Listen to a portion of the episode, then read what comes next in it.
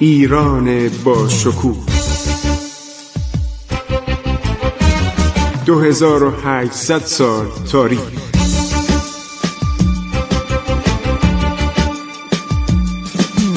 عبور از تاریخ.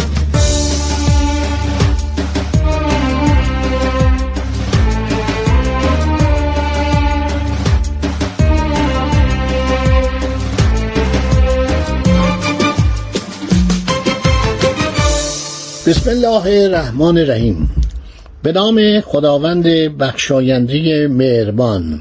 من خسرو معتزد هستم. در برنامه عبور از تاریخ در رادیو جوان با شما صحبت می کنم عرض کردم که ایلبارس خان فرمانروای خیوه که جزو دشمنان ایران بود میره به قله هزار اسب. ما قله هزار اسب ما خیلی نام قدیمی است در زمان مغول هم تیمور ملک در این قلعه پادشاه یکی از نواحی ترکستان که ایرانی بود در اونجا مستقر شده بود و جلوی چنگیزخان ایستاد. نادر با اتخاذ آرایش جنگی مناسب که ستونهای توپخانه و تدارکات در وسط و ادعا در طرفین آن قرار گرفتن متوجه قله هزار اسب شد. در نیم فرسنگی آنجا به نمایشاتی پرداخت تا شاید ایلبارس از قلعه خارج شده در خارج از آن به جنگ تن در دهد.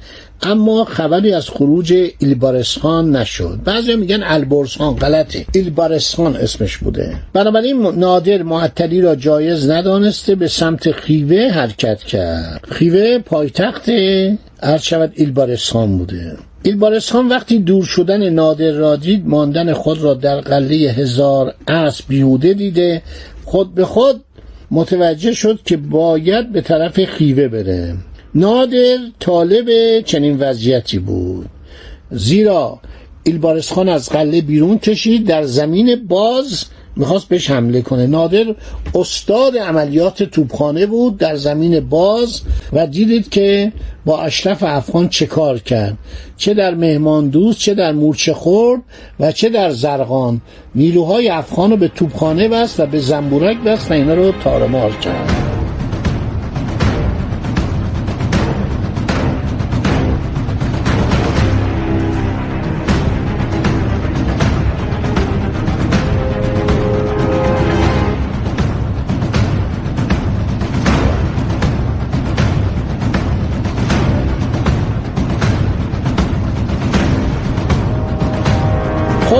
نادر رفت عرض شود که قله هزار اسب رها کرد.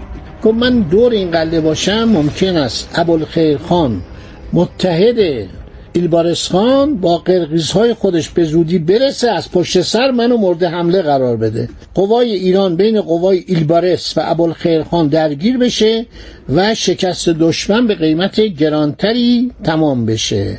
نادر ول می‌کنه. خیلی جالبه. این تاکتیک رو در جنگ جهانی دوم آلمان نازی به کار می برد چه در بلژیک چه در فرانسه چه در روسیه. یه قله ای که مقاومت کرد رهاش می‌کردن. رهاش می‌کردن می‌رفتن جلو و اون قلعه تقریبا بیفایده می‌شد. یعنی کاری نمی‌تونست بکنه.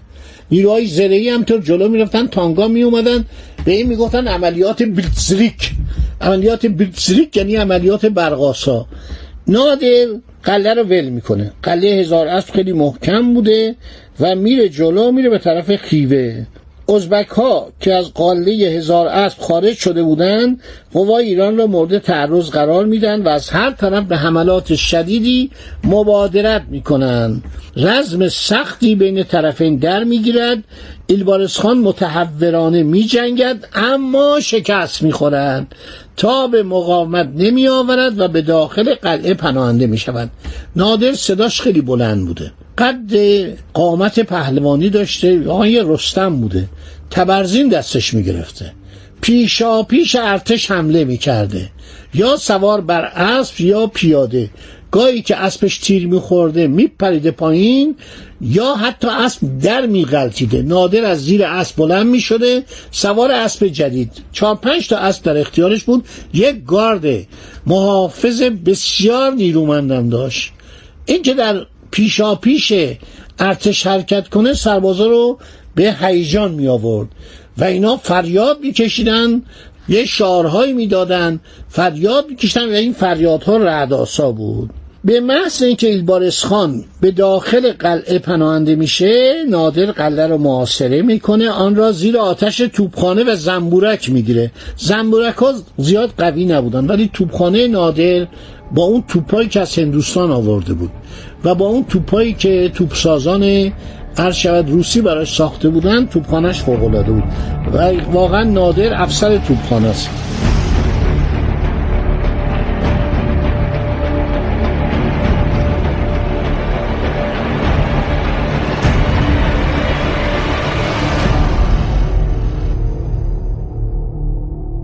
مدت سه روز عرض شود که قلعه هزار اسب زیر محاصره بود. قلای قرون وسطا در اروپا سنگی بودن آجری بودن در ایران معمولا خاکی بودن. معمولا چینه بودن. یعنی اینا رو با خشت خام که در آفتاب بیذاشتن گرم می‌شد و پخته می‌شد میساختن. اغلب عرض شود قلای ایران چینه ای بودن. در زمان ناصر شاه بوهلر موسی بوهلر فرانسوی مهندس بود. یک شیلنگ آب و به دست گرفت گویا برق اومده بود. به برق وصل کرد و روی یکی از این دیوارهای تهران ریخت. دیوار فرو ریخت. خیلی جالبه گفت این دیوار دیگه ارزشی نداره.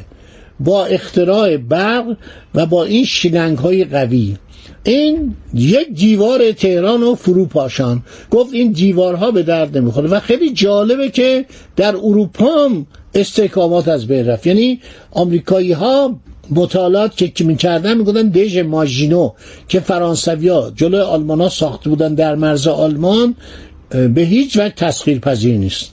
همینطور دژ زیگفرید که آلمان ها در مرزهای فرانسه ساخته بودن در جنگ دوم جهانی. هر دو دژ بی ارزش بود. برای اینکه آلمان اولا اصلا به دژ ماژینا حمله نکردن دور زدن از طریق بلژیک و هلند حمله کردن به خاک فرانسه. و اینا بیفایده مون بنابراین دژ هزار اسب ممکن بود در زمانی که دوره چنگیز خان بود خیلی مقاومت داشته باشه.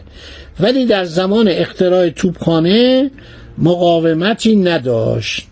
قسمتی از دیوار دژ در اثر نقل و بمباران های شدید توپخانه فرو ریخت. جمعی از ازبک تسلیم و تقاضای عفو کردند. ایلبارس هنوز مقاومت می‌کرد.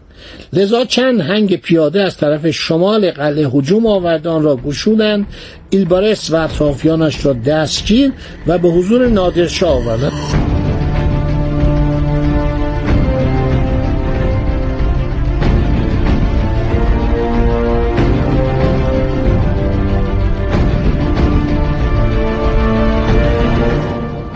نادرشاه معمولا اینایی که تسلیم می شدن می بخشید ولی ایلبارس خان خیلی جنایت کرده بود. خیلی مردم خراسان رو کشته بود. سی هزار اسیر ایرانی گرفته بود. مردم به باد قتل و غارت گرفته بود. این بود که نمایندگان بخارا و همینطور فرستاده نادرشاه که اومده بود که آقا کنیم و شما با ما رابطه دوستانه پیدا کنید دستور داده بود که سر ببرن نادر دستور میده که ایلبارس خان و 20 نفر از سرکردگانش رو اعدام کنند محمد طاهر خان ازبک که از اولاد چنگیز و مدتها بود در خدمت نادر به سر می برد فرمانروای خارز تعیین میشه و حکم انتصابش رو می نویسن. در این موقع خبر رسید که ابوالخیر خان با قرقیزهای خود همین نایه قرقیزستان جمهوری قرقیزستان کنونی ابوالخیرخان از قوانین بود.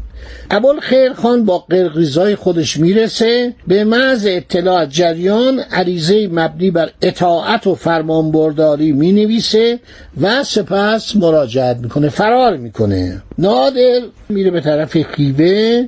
چون به حدود شهر می‌رسه معلوم میشه که ازبکان مصمم به دفاع بوده و خندقهای اطراف شهر رو آب بستن.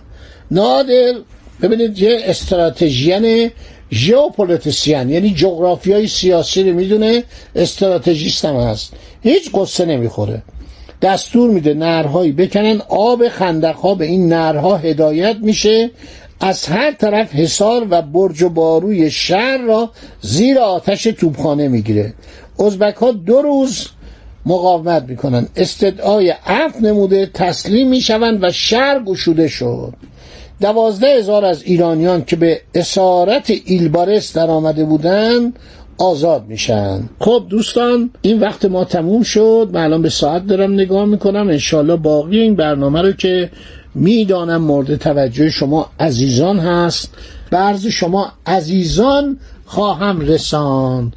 خدا نگهدار شما تا برنامه بعدی. عبور از تاریخ.